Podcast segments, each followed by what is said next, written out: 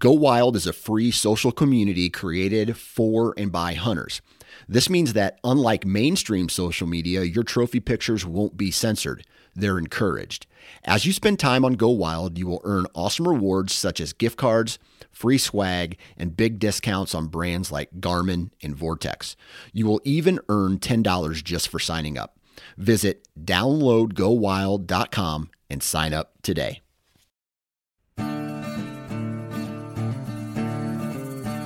The Houndsman XP Podcast Network is taking you on the journey. Your host, Master Trainer Heath Hyatt, will combine his decades of experience as a houndsman and as a professional trainer that will light the path forward and make our packs lighter on this lifelong journey to become better hunters and houndsmen. There are no shortcuts, so lace up those boots and grab a dog leash. The journey begins now.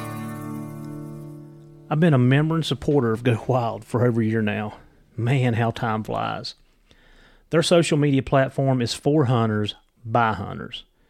And if you followed me for any length of time, you know that I'm in the woods or on the water if I'm not working. And yes, some ask, Do you work? Unfortunately, I do. It's a place that I post all of my trophies, no matter how big or small. Mine, mostly small. I get tips, tricks, tactics, and advice from people who eat, breathe, and sleep the outdoors.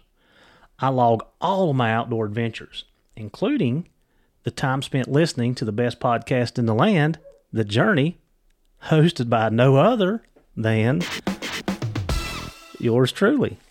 So when I need anything outdoors, I just log on to the Go Wild store, pick out what I need, and that's anything from hunting, fishing, camping, optics, outdoor wear, and yes, hound supplies.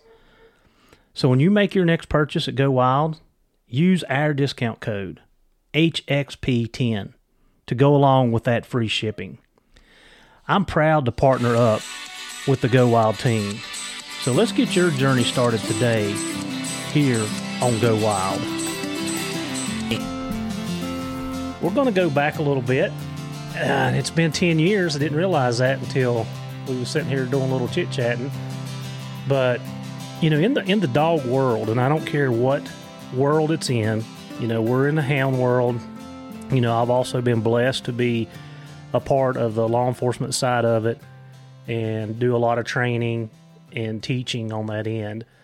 But I've always said this, and you've heard me say it on this podcast, that without coaches and mentors, I would not be where I'm at today, and I would not have the some of the knowledge that I've been so fortunate to to take from others. Because there's nothing that I talk about in this podcast that's mine. It's always it's been learned from somebody else. Somebody else done it 200 years ago, and we're still implementing those tactics or um, training tips. And yes, we have evolved. We do a lot of things different than we did, you know, back when I started 19 years ago. But um, mentorship is huge. And for you young guys that are younger guys that are getting into the to the dog world, hounds um, more specifically, if you can get somebody that'll take you under their wing, it's going to do you invaluable justice because they're going to save you a lot of headaches, time, time that you could be enjoying yourself instead of being frustrated. So today, I've got one of my good friends. I consider him a good friend and a mentor on with us. And I've got Jeff Barrett on. Jeff lives in Lakeland, Florida now. But Jeff and I both have, well, he's got ties back to Virginia. We'll go through that in a minute.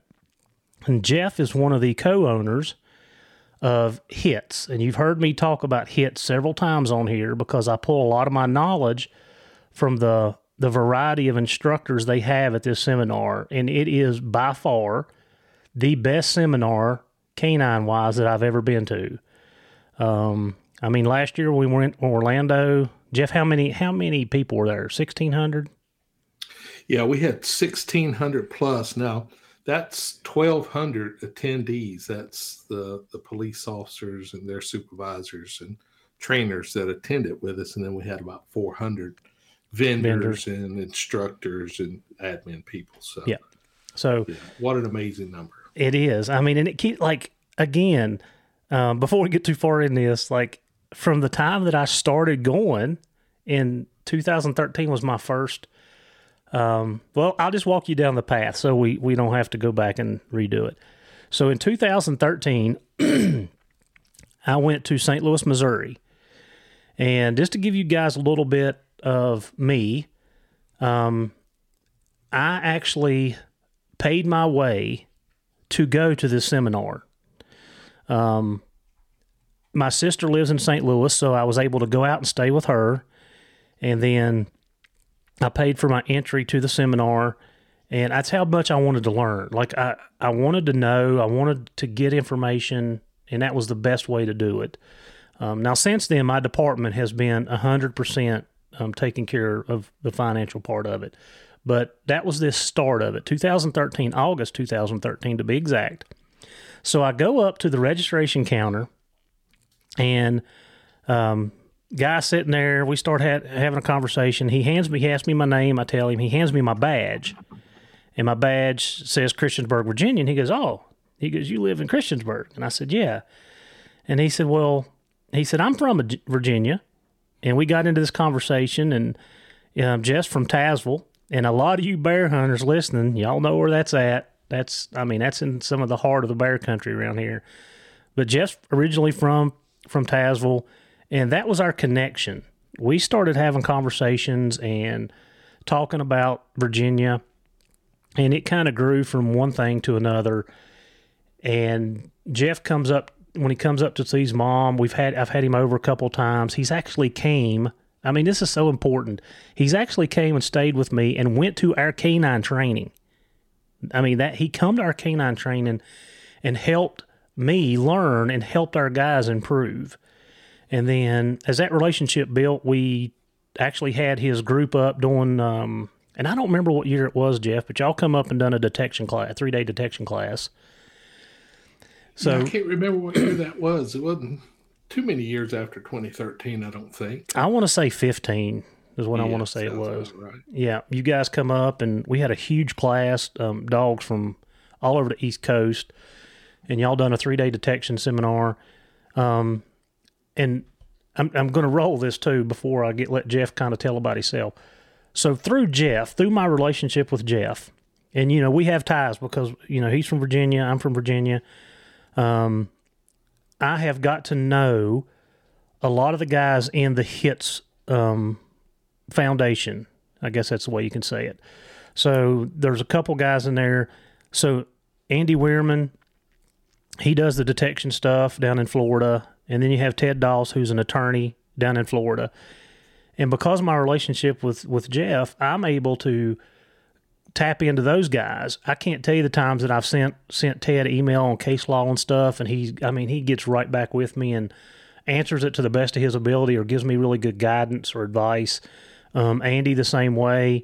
I've sent him um, emails on some detection problems that I was having, um, and then on a case that come out of Idaho here just a while back, and Andy gets right back with me. But you know that circle of influence, um, it continues to grow, and as it grows, you gain more knowledge and you get better. And I can't be thankful enough that you know our paths our paths crossed because um, a lot of what I know now has come from you, Jeff, or the seminars that I've been to over the years, and I've been to a, several of them over the years. Uh, I had so to ten years, I've been to at least six, maybe seven of them. I missed um, I missed the one in Chicago. You had one out. I guess you had one in Arizona a couple years ago, or San Francisco. Where was that? Yeah, we had one in San Francisco, and then we yep. had one in Phoenix as well. Yep. Phoenix, Scottsdale, they're neighbors, so yep. we're back there. Yep. So that's the three that I've missed. So out of ten years, I've missed three years, um, and that's because they're on the West Coast, and you know I don't I don't really feel good about asking my department to pay for me a fifteen hundred dollar plane ticket out there back. But um, so that's that. That's how our paths crossed. Um, the mentorship, and I'm sure as we go through talking, we're going to talk about that a lot because, I mean, Jeff has fielded phone calls for me after phone calls for me. Um, and not only me, several other guys in our group have called and asked questions. And he, I mean, he has a, he has such a, a diverse um, group of in his circle that I can get about any answer from any discipline that I need. Um, so I felt like that it was important for me to go over that before we get into everything else. So, Jeff, just tell everybody a little bit about you, um, your years of service, your years as training dogs. I mean, you guys travel all over the country training dogs, and that's why I wanted to have you on because we're going to talk about some of that. Yeah, we sure do. You know, life is so funny when you get to look back on your own life and you think, had they asked me, someone, where I'd be in 20 or 30 years as a career police officer, what would that look like? I wouldn't have ever had a clue. And I was probably 20 when I first went to Lakeland. And uh, of course, I was uh, born in uh, Richlands, which is in Tazewell County. And then um, my mother and father moved us to Florida when I was seven, but I, I went back every year and spent the summers with family there. So uh, it's it's definitely home to me, and I still get back there as much as I can. But uh, when we moved to Florida, uh, I got out of high school, went to work for a prison, and uh, saw their bloodhounds there, and I thought that was just the neatest thing. I had been raised with um, hog dogs, catching hog dogs hogs with dogs, and uh, so that was my first experiences. My grandfather uh, was a foxhound guy, so that was that was my early experiences with dogs. Uh, as I learned more about that whole process, I think it was just a, a great way to get together with friends, go out for the night and enjoy yourselves on the mountains, listen to the dogs run. They could tell which dog it was that was theirs, uh, according to them, you know. Mm-hmm. But uh, that was my that was my first experiences with dogs. And when I went to the prison, I saw the bloodhound. Thought, man, that's the coolest job. I like that, but I never got there. I always wanted to be a cop, but I didn't really give too much uh, interest to the the policing side of it when I saw my first police dog. And I thought, that's the job I want. I'd rather be out there chasing bad guys, trying to catch them with a dog, than to do anything else in my life. And it was just a passion that I had about, you know, what it took. I saw that finished product in the back seat of that police car. And I thought, this is where I want to be. This is what I want to do. And I think I was a cop for 20 months when I got my first one. And uh, my police department was kind enough to leave me in that position for 31 of my 33 years that I worked there. And uh, that was such a blessing to me. And I'm not one of those guys that just sits in the position and rides it out as a as a way to retire and not ever uh, advance myself. So I was always going to classes and you talked about paying your own way. I paid my way to so many different classes over the years. I remember uh, early 2000s, Bob Eden, uh, mm-hmm. great mentor, one of the guys that, uh, you know, had this traveling uh, seminar where they would go and they train people. And he come to Florida uh, about three or four years in a row, and it was always a different topic. And I took every single class that he had to the point where he gave me my last check back because I had taken so many of his classes. He's like, I've I've paid um, enough into his services that he wanted to give me a class, and I had learned so much through that stuff. But uh, I had this passion to want to give back to people and educate them on what little bit I knew. But I'm a student of this game to this day, and not necessarily exclusively to the law enforcement side of it, but to every other aspect of sporting dogs, just training dogs. It's just a passion that you have when you get into uh, different fields. It really opens your eyes to what these dogs can do. And um, I could I could live 10 lifetimes and still be learning from the different types of training that we do. You know, whether it be hounds, whether it be bird dogs, whatever the case is, just the fact that we can manipulate the genetics on it and then use that to exploit the training and the techniques to get them to do what we want them to do is just just amazing to me and it never gets old but uh, yeah i spent 31 of my 30 33 years with a dog in the back seat and a leash in my hand. And over the years uh, you know my the first thing that i said today was you never would ever guess where you'd end up you know after 20 or 30 years of doing this stuff. But i was blessed enough to meet some good people that um, wanted to do some business with me, and we entered business together and started training dogs, and we traveled the country doing it. And our first um, uh, little gig was through MCTFT, which was the Multi Jurisdictional Counter Drug Task Force. Mm-hmm. And uh, Frank Campbell uh, hired us uh, through the college. We we were paid through the college, and it was tuition free training for police dog handlers to go to it, and our class stayed booked up. Uh, it probably cost them more money uh, to teach our class because it was the hands-on stuff and not lecture type stuff. But um, that's where we pretty much met. Frank Campbell, Andy Wyman, uh, started a little business called Canine Development Group, and Andy and I are still in that company, and uh, we have software for the record keeping side of it, and then uh, we also met Jeff Meyer at our first little hits conference. And uh, Andy had been to a conference for um, narcotics guys, and he understood how that was laid out and wanted to do the same for police dogs. And that had never been done before. So if you think about uh, the history of how we've always trained our dogs, it was always a hands-on seminar where everybody got together and we worked dogs and that's still true today and that's a very valuable piece of it.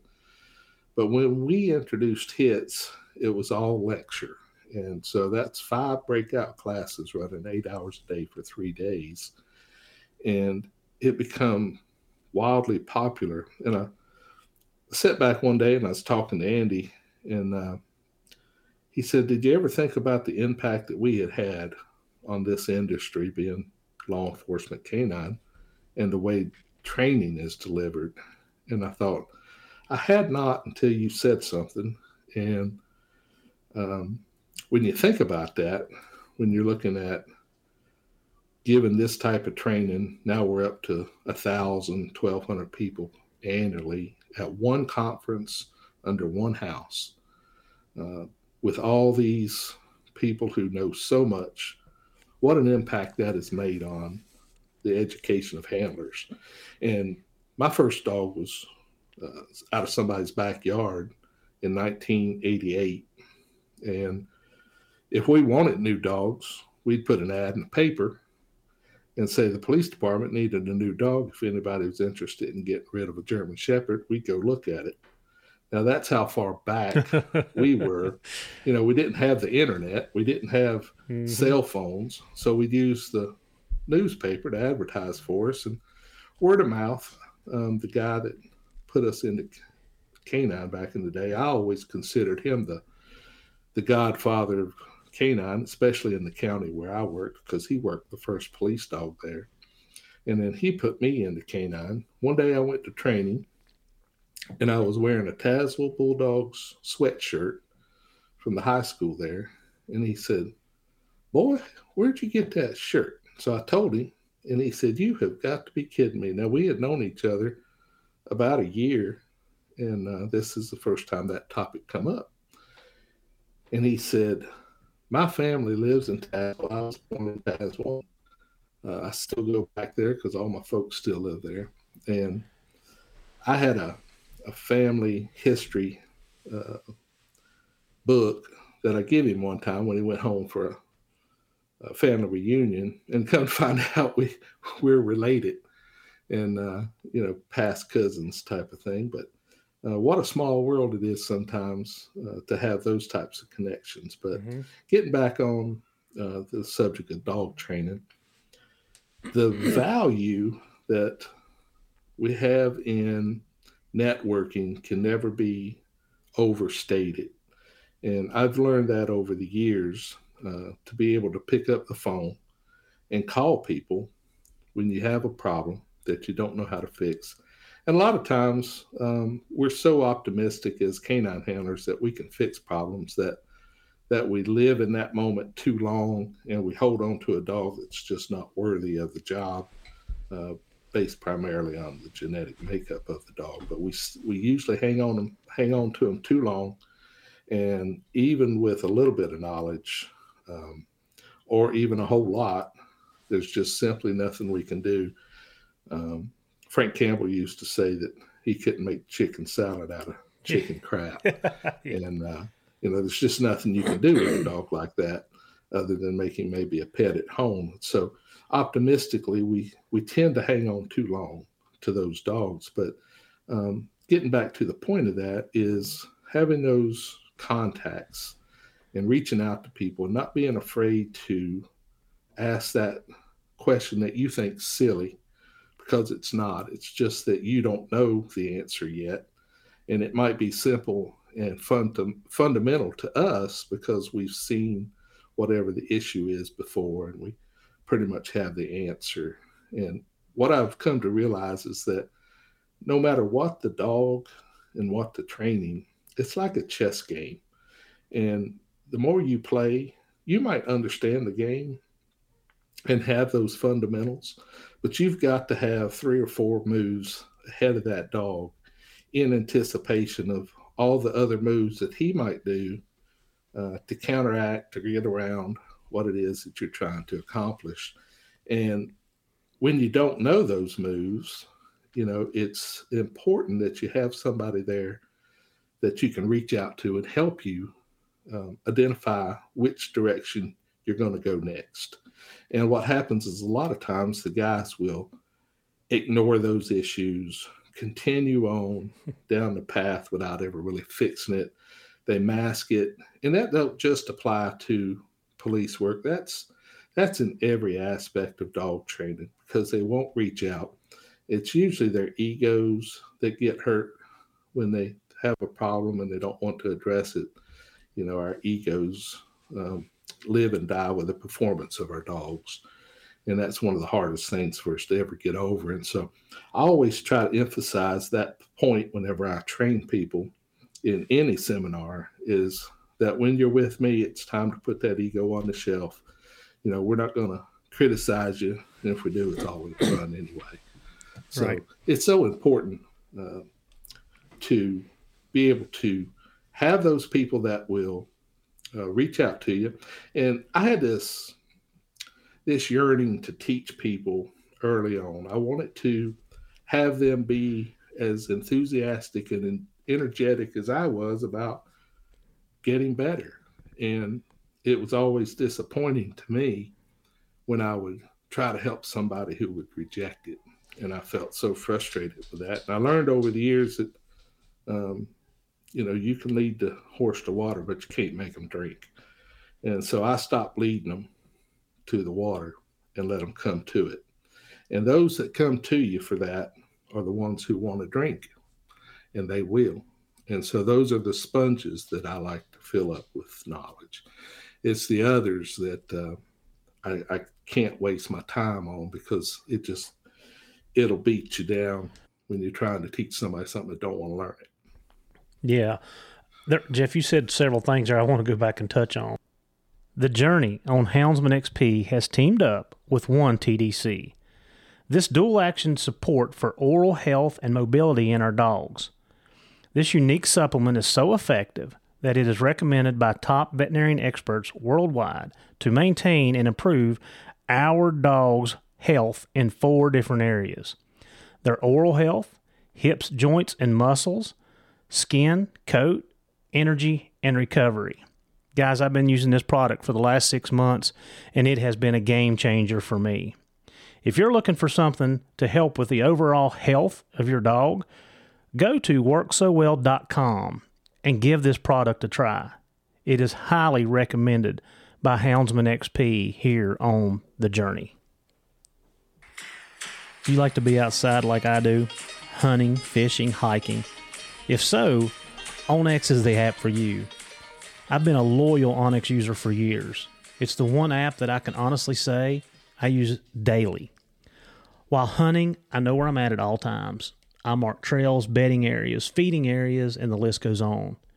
In my travels, I use it to pre scout all the new places that I am blessed to hunt.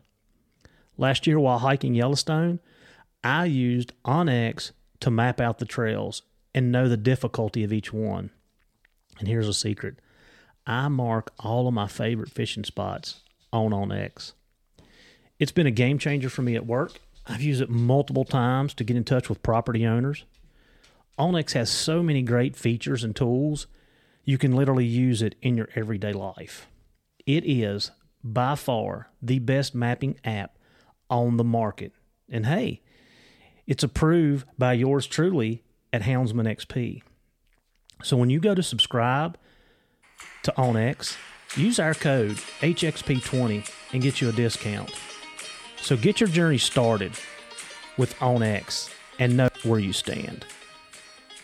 Um, the first being when you talked about the vast knowledge that you have at your seminars, you know, and putting your ego aside is like learning like from those guys that are working in these cities that are getting for me, you know, you know, our utilizations where I'm at, course, it's really it's really dropped for me because I had to take my dog out of the narcotic side of it because of the marijuana. So I'm just doing tracking and apprehension, and I've had two apprehension dogs now and have not got a bite. I've had several opportunities, but something happens. They end up having a weapon or something happens. But w- back to what I was saying is that listening to the guys that are working these, like getting, they're getting, you know, five and six, eight and 10 deployments a shift. Like they have so much not work, they have so much deployment knowledge you cannot not listen to them.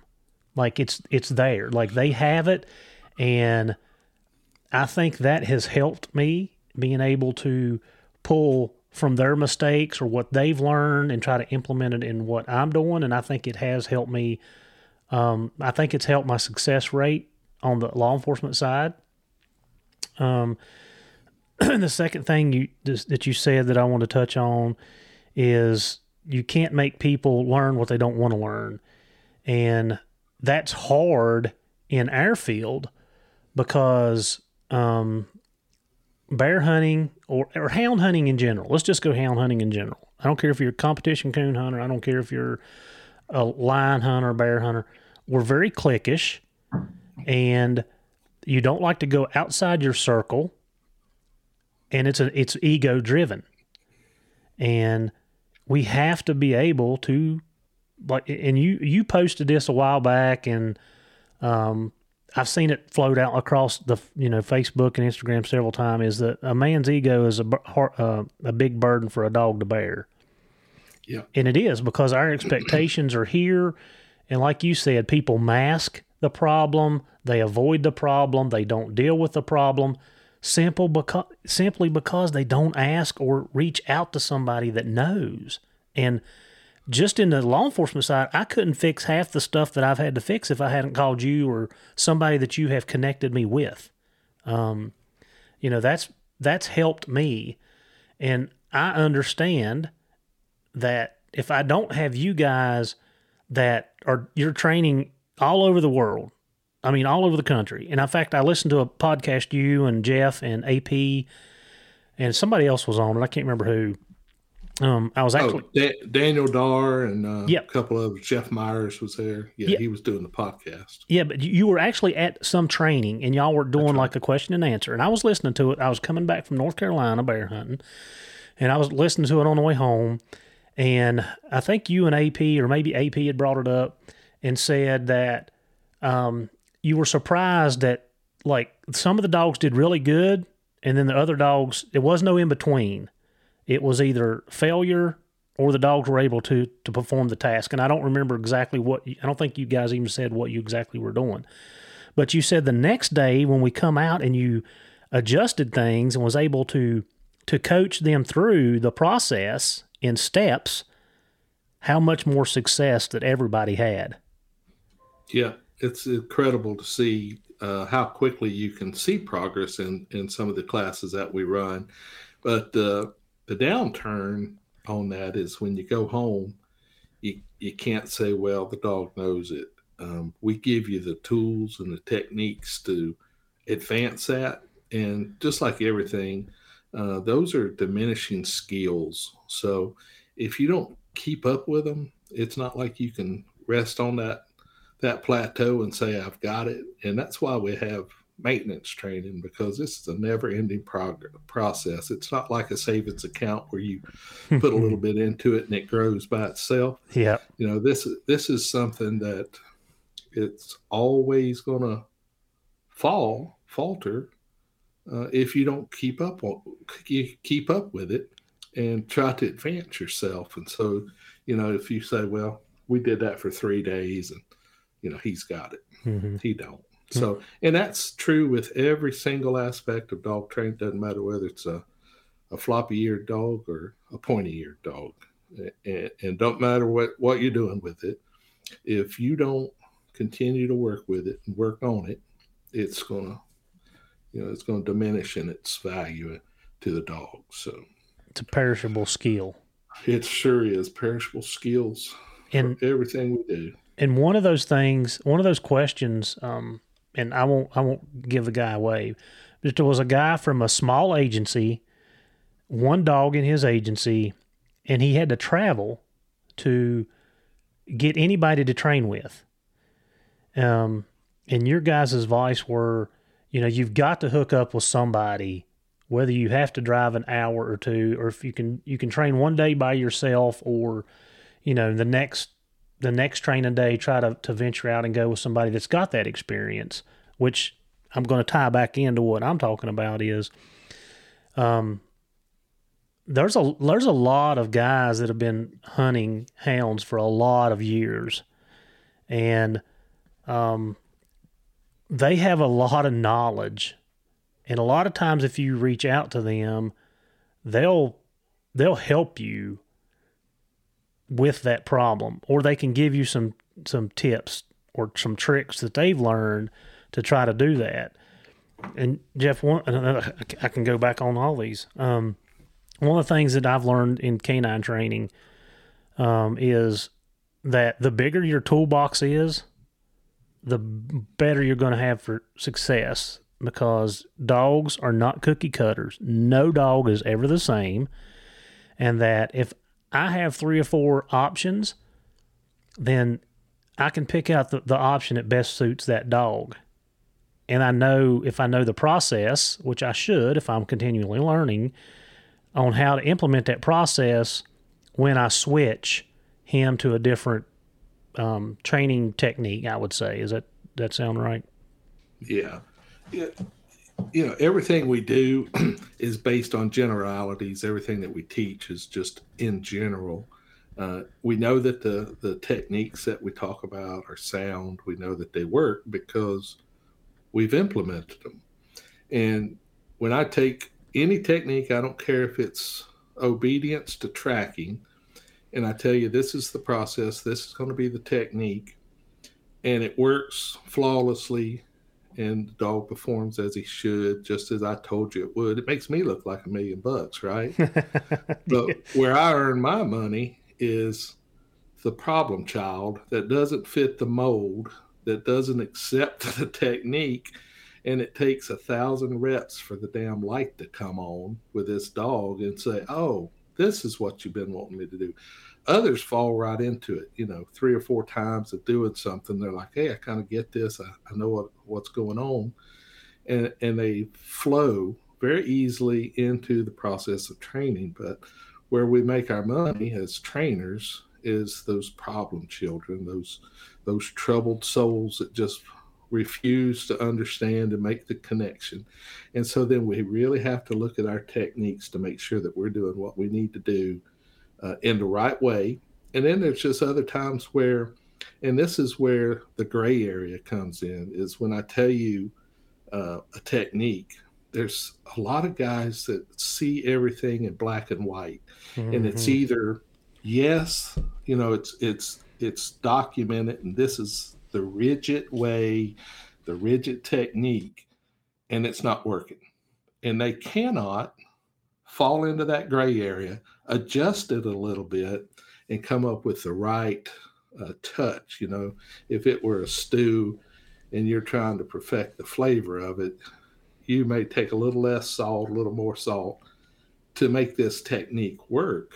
And they have such trouble uh, envisioning that. And a lot of times when I, I talk about these things and I talk about the dogs having trouble, it's as much or more, probably more, the person mm-hmm. in trying to uh, process what I'm telling them and applying it to real life. They'll nod their head and look at you and say, I got it. And then, you know, of course, we're all going to dance with two left feet. But I'll tell you, I've I've trained hundreds, if not thousands, of handlers, probably thousands and I've seen so many dogs over the years. And of all my students, uh, very few have ever, probably none, have ever been as receptive, understanding, and have such a vision as AP. Um, I didn't know AP until I put him in the canine unit, and uh, you know, you it, it really benefits you to know a handler's personality before you give him a dog. So I gave him a dog that was a little soft. He was a little harder handler, but I can talk to him, or he can hear anybody that knows more than him, and they'll give him a crumb of an idea and technique, and he can see it, take it. He'll build a whole pie out of it and be able to work with it. And that's just how good he is. He's way better of a, a trainer, in my opinion, than I am and I'm the guy that trained him to begin with. But um, it's people like that who really shine in any, um, probably any environment, but uh, we're talking about dogs and training. So when these people come around and they're open, uh, their heart and their toolbox to you, uh, don't be afraid to pick their brain about it because they're going to give you something and don't necessarily say, well, it didn't work for me so therefore it doesn't work at all. We know what we do works because we've done it so many times. And I've had that happen to me where I've learned techniques and thought, wow, this is really going to benefit me. And uh, kind of find out it was just a tool in the toolbox that I rarely ever use because it just didn't work for me. Mm-hmm. Um, you know, especially like recalls from a, a bite where you're sending them and calling them back. Uh, had some techniques that I thought, you know, this is going to work pretty good, but it really didn't. So uh, you keep those in mind for dogs that it might work on, and then you move on and you just keep putting those tools in your box. So one one of the things that I see, and you know, I'm I'm pulling this from my law enforcement side, the training side, and I'll ask you this because you see thousands of dogs a year. um, foundation. The solid, the more foundation that you put in a dog, and the better the the more solid the foundation is, the easier it is to work the kinks out and deal with the problems. Is that yeah. true or not? Yeah, and there is nothing that says you can't take a step or two back mm-hmm. and go back to that foundation and shore it up. If you start to see some problems that you've maybe advanced too far too quickly and you start to see the dog struggle and um, the particular angle that I'm talking about is tracking. you know, there's so many different layers to this mm-hmm. that complicate it. And uh, if you're trying to build to a, a level that's more complex, where you have longer tracks, less odor, more distractors, you can't just jump right into something like that. You have to take away uh, one of those elements, two of those elements, if you're going to make one of them harder. So if you're going to make it a longer track, you don't age it as much. If you're going to make it a, a harder, more contaminated track, you're going to make it shorter. maybe make the the uh, surface less um, hard. hard. Hard surface is hard, obviously, but um, you have to think these things through. So uh, those elements you have to work with and manage. You can't just throw it out there. But the foundation of that starts real easy. I'll give you one perfect example of uh, ignorance and on my part with uh, teaching dogs to track was uh, I wanted so you know tracking was my bread and butter and that's where I made my money. And uh, it was the most uh, difficult thing to do. And of course you know if that's that's where you want to be you're going to focus on that or you should you don't hide it.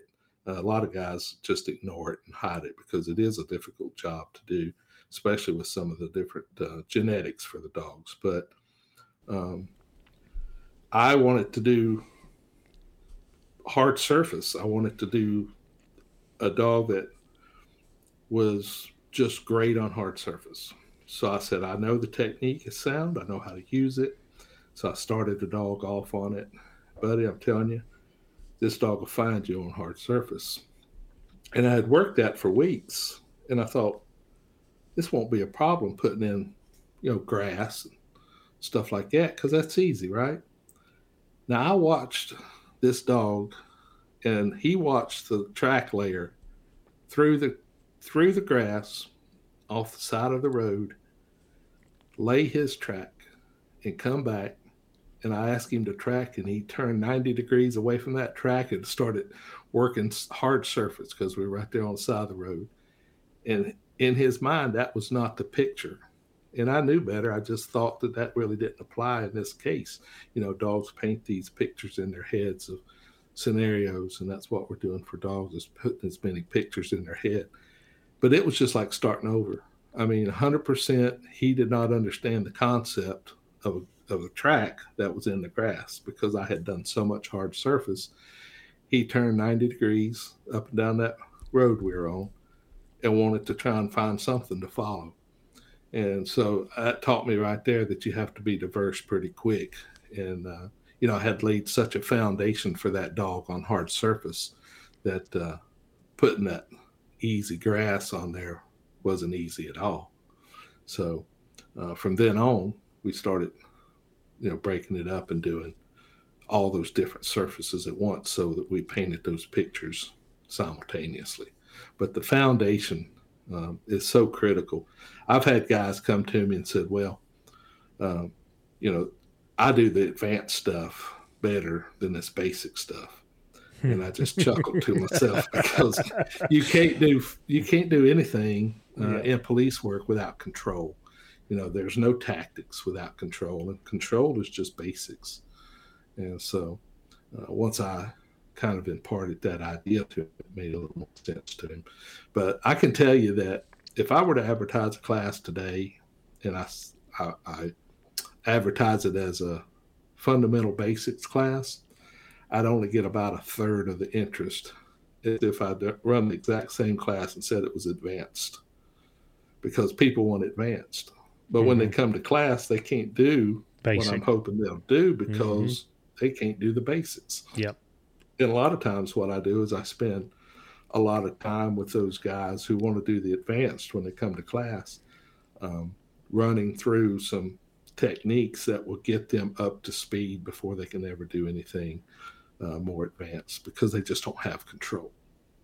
Yeah. And I mean, that's a good point you made. And I don't guess I've ever said that out loud, but the wrong foundation, or not the wrong, but a foundation in one direction can definitely set you back when you're trying to do multiple things. Yeah. Um, and you know, you, you guys, when I first sit through your class, you know, you guys start off on hard surfaces. We don't. We start off on, you know, vegetation because most of our deployments are rural areas. Um, very seldom. I mean, not not not a lot, but but we have, you know, tracking through town, and even if we did, there's so much grass and so many islands in the parking lots and stuff like that that you know I can find find a productive source pretty quick and get back on it. Where you guys are a lot more pavement oriented.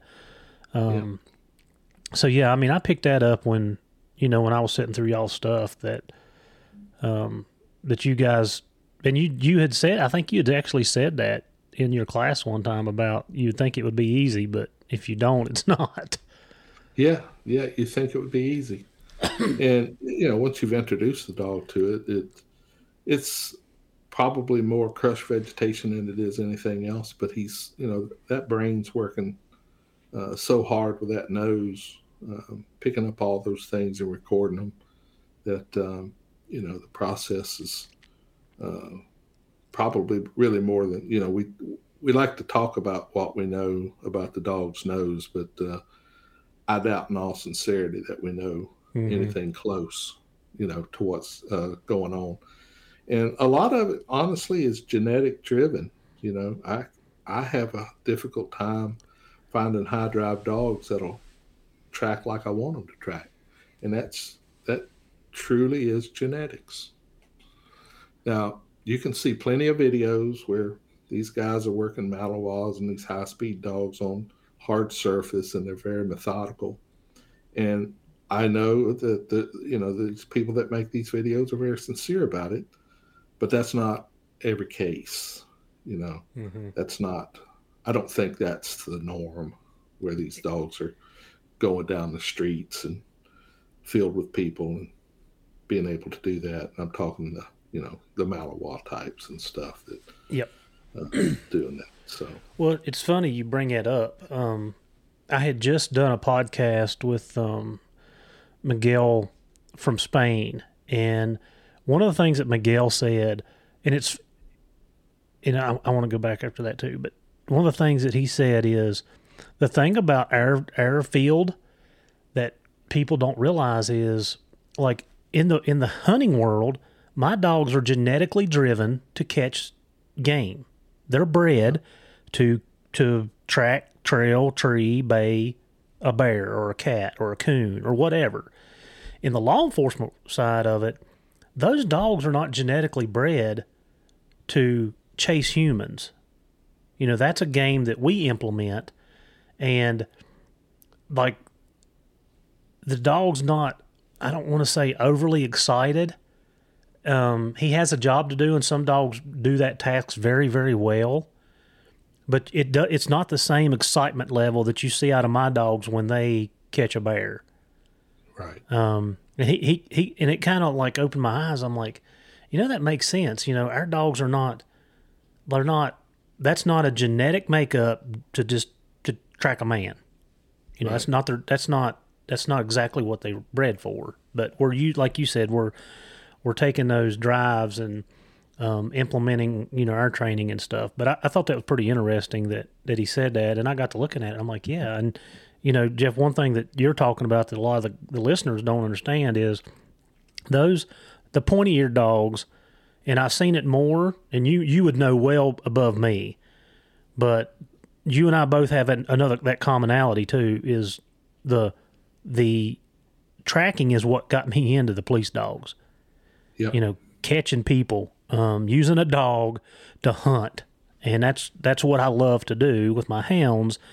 And you know, you and I got in at about the same time. I, had been in this job eighteen months, and I got my yep. dog, and you know, of course, you've got a lot more years in than I do and a lot more experience, but, um, you know, I, I want to, I want to track, I want to track man, but the pointy eared dogs, and I see it more with, with Malleys and Dutchies is that, that visual stimulation. And I think, is that what you were saying? Yeah. They're very visual. Yep. My, my shepherd, now my shepherd that I have, um, is not, is not that that visual. Like he will put his note, and you talk about the more methodical. Uh, you see that in him more so than my Mally that I used to have. Now my Dutchie that I have now is he's a he's a decent balance, but through the training that I've got from you guys and other people that I've been to, I was able to create that when I started his foundation and made it so that he was not just sight tracking everything that he was doing.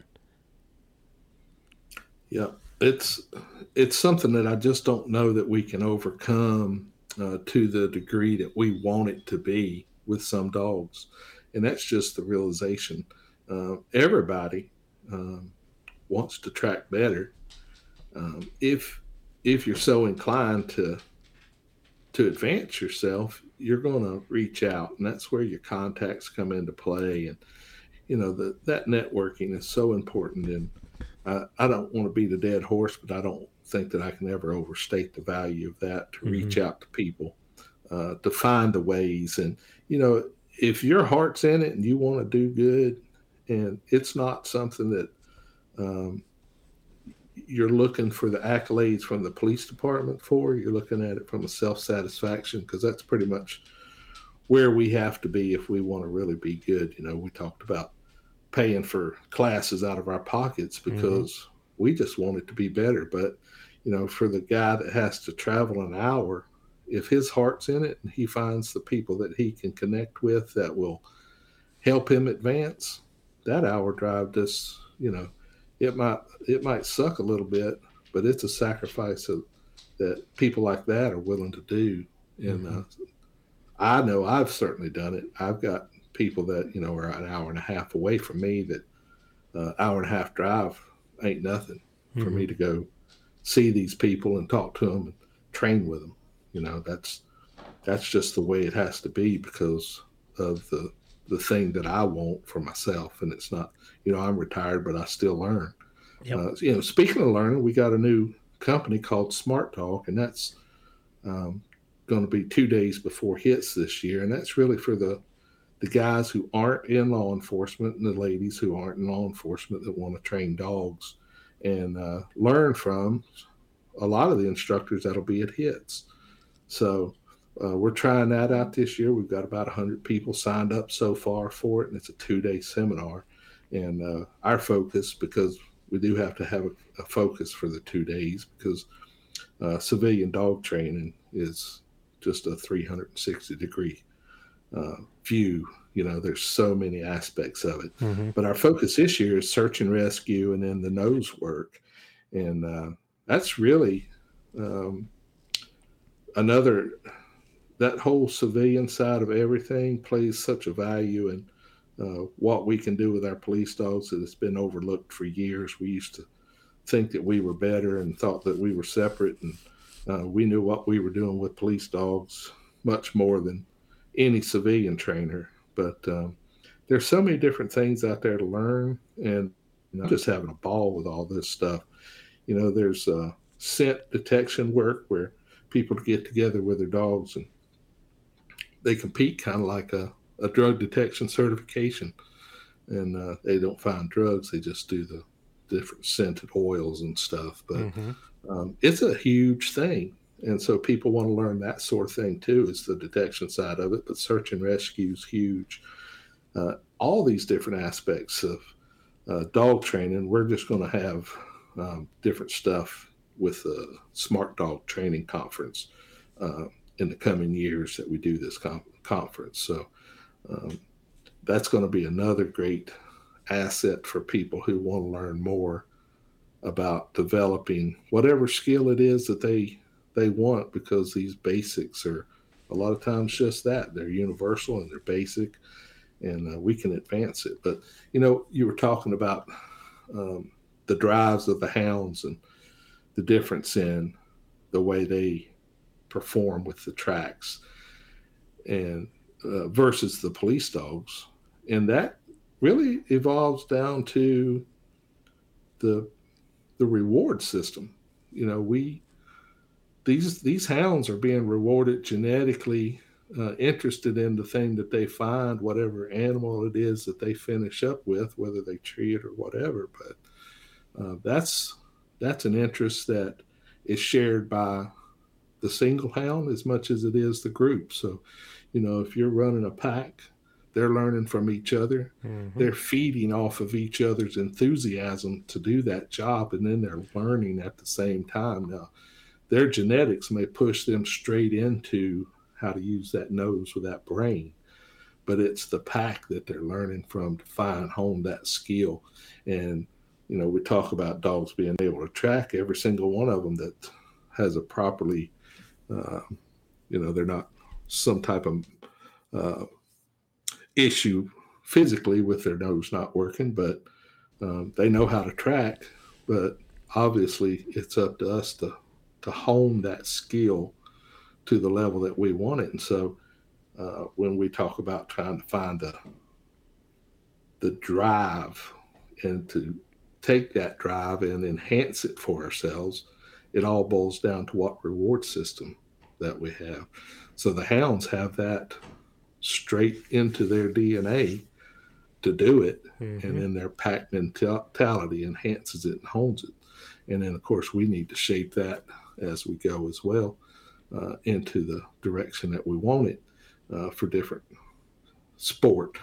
You know, I talked to a guy the other day that had some uh, pointers, and uh, he was getting into the the sport of the bird dogs, and I was floored at the amount of control that these guys have to have to be able to go out and uh, compete against one another. And one of the aspects was that your dog had to work with my dog, having never seen the, my dog before.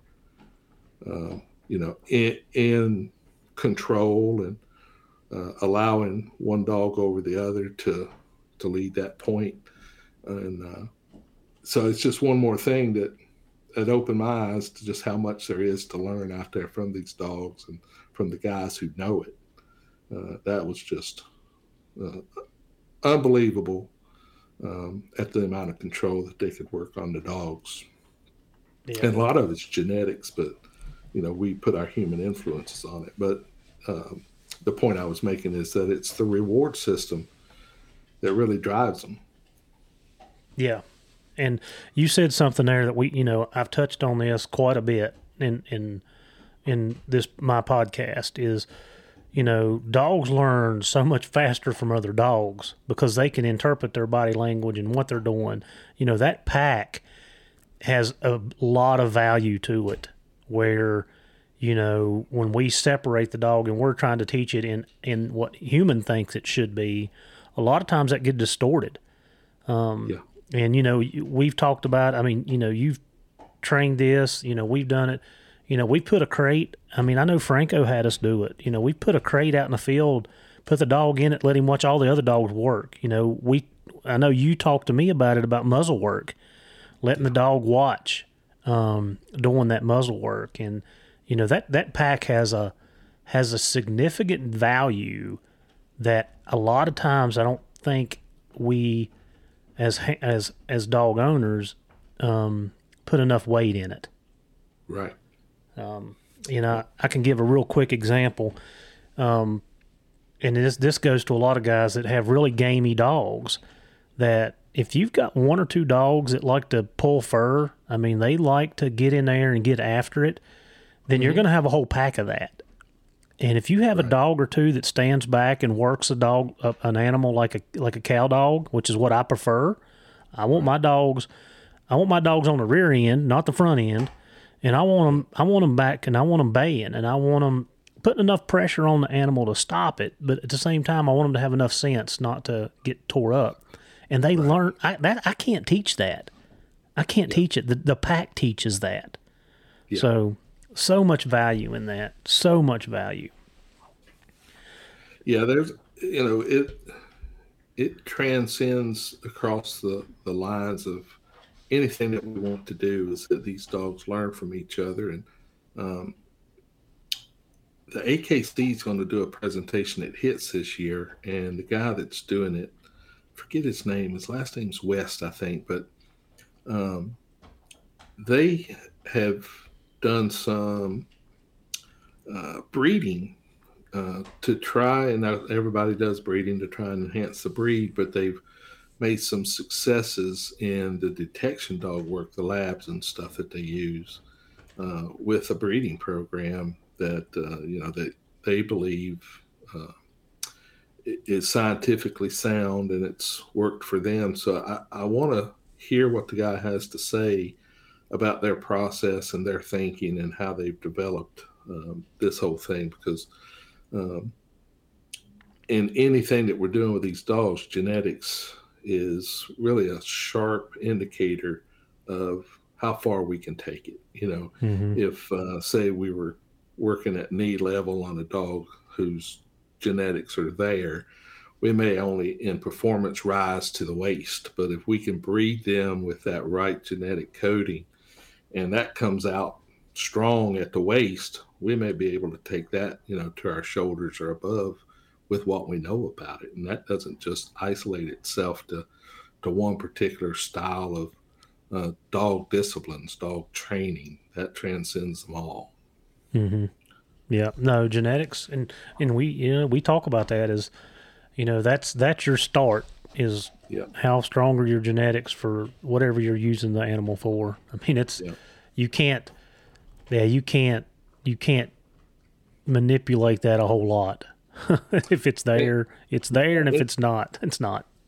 and it's so important um, you know you can still take one with good genetics and not knowing what you're doing in training and it would be just a couch potato because of the things that you've allowed it to uh, be involve itself in around the home or whatever um, uh, pictures that it's developed so that you can uh, just have a couch potato basically. But um, there again if you've got that good genetics the first 12 weeks of a puppy's life is so impressionable Mm-hmm. and if it ex- is exposed to things that have traumatized it in the first 12 weeks it can carry those fears to the end of its life and it can manifest into unwanted behaviors uh, that just reduces it down to a pet Mm-hmm. and a lot of times we'll see that in the the police dog world too but um, even dogs that um, and i'll give you a perfect example of the border collies and the guys who raise them they will from day one when those puppies are born uh, start putting environmental exposures to them because they're very sensitive dogs. And uh, every day you know they they play they play loud music in the kennels they play different thunderstorms over the speakers so they're exposed to that hot towels warm towels flipping them on their back Mm-hmm. and so every day they're exposed for those first uh, weeks of life to try and just inoculate them to that little bit of stress before they ever get a negative um, exposure that might traumatize them for the work that they perform. Yeah. Yeah. Well, Jeff, before we wrap this up, what um I mean you've you've been training training handling and training dogs for 31 years. What can what advice would you give to to the listeners about dogs or dog training? Like what what is what is one piece of advice that you would you would want to want people to know? Yeah, to reach out to those who you think know more than you and not be afraid to ask those questions and to never just rest on uh, what you've done so far because um, none of us know it all. And I can tell you that I'm still learning. But if you will, if you have the d- desire to be better, uh, just don't dismiss the the value of learning from others. And uh, my police department's canine units, um, one of the best, I think. And I'm not trying to brag about it, but I've seen thousands of police dogs, and their performance um, can be matched to anybody's. And it's not because of what I did, but it's because I gave them the freedom to explore other trainers' um, techniques and to bring those back so we could all learn from it. And I've seen some, and I've had people literally tell me in my training seminars that they love what I'm teaching and they they are believing what I do is effective. And they turn around and say, the sad part is I've got to go home and do what I'm told. I can't get out of that bubble. I can't get out of that circle um, that they keep us in. And he says, I'm surprised that I'm even here. Hey, Leroy. But um, so I'm surprised that I'm even uh, here because they like to keep us in that circle. So that's to me, with when you give people that type of freedom to go out and learn from others, you're broadening yourself and their their abilities. Well, and that's one thing I was going to add to earlier, and you just brought it back up.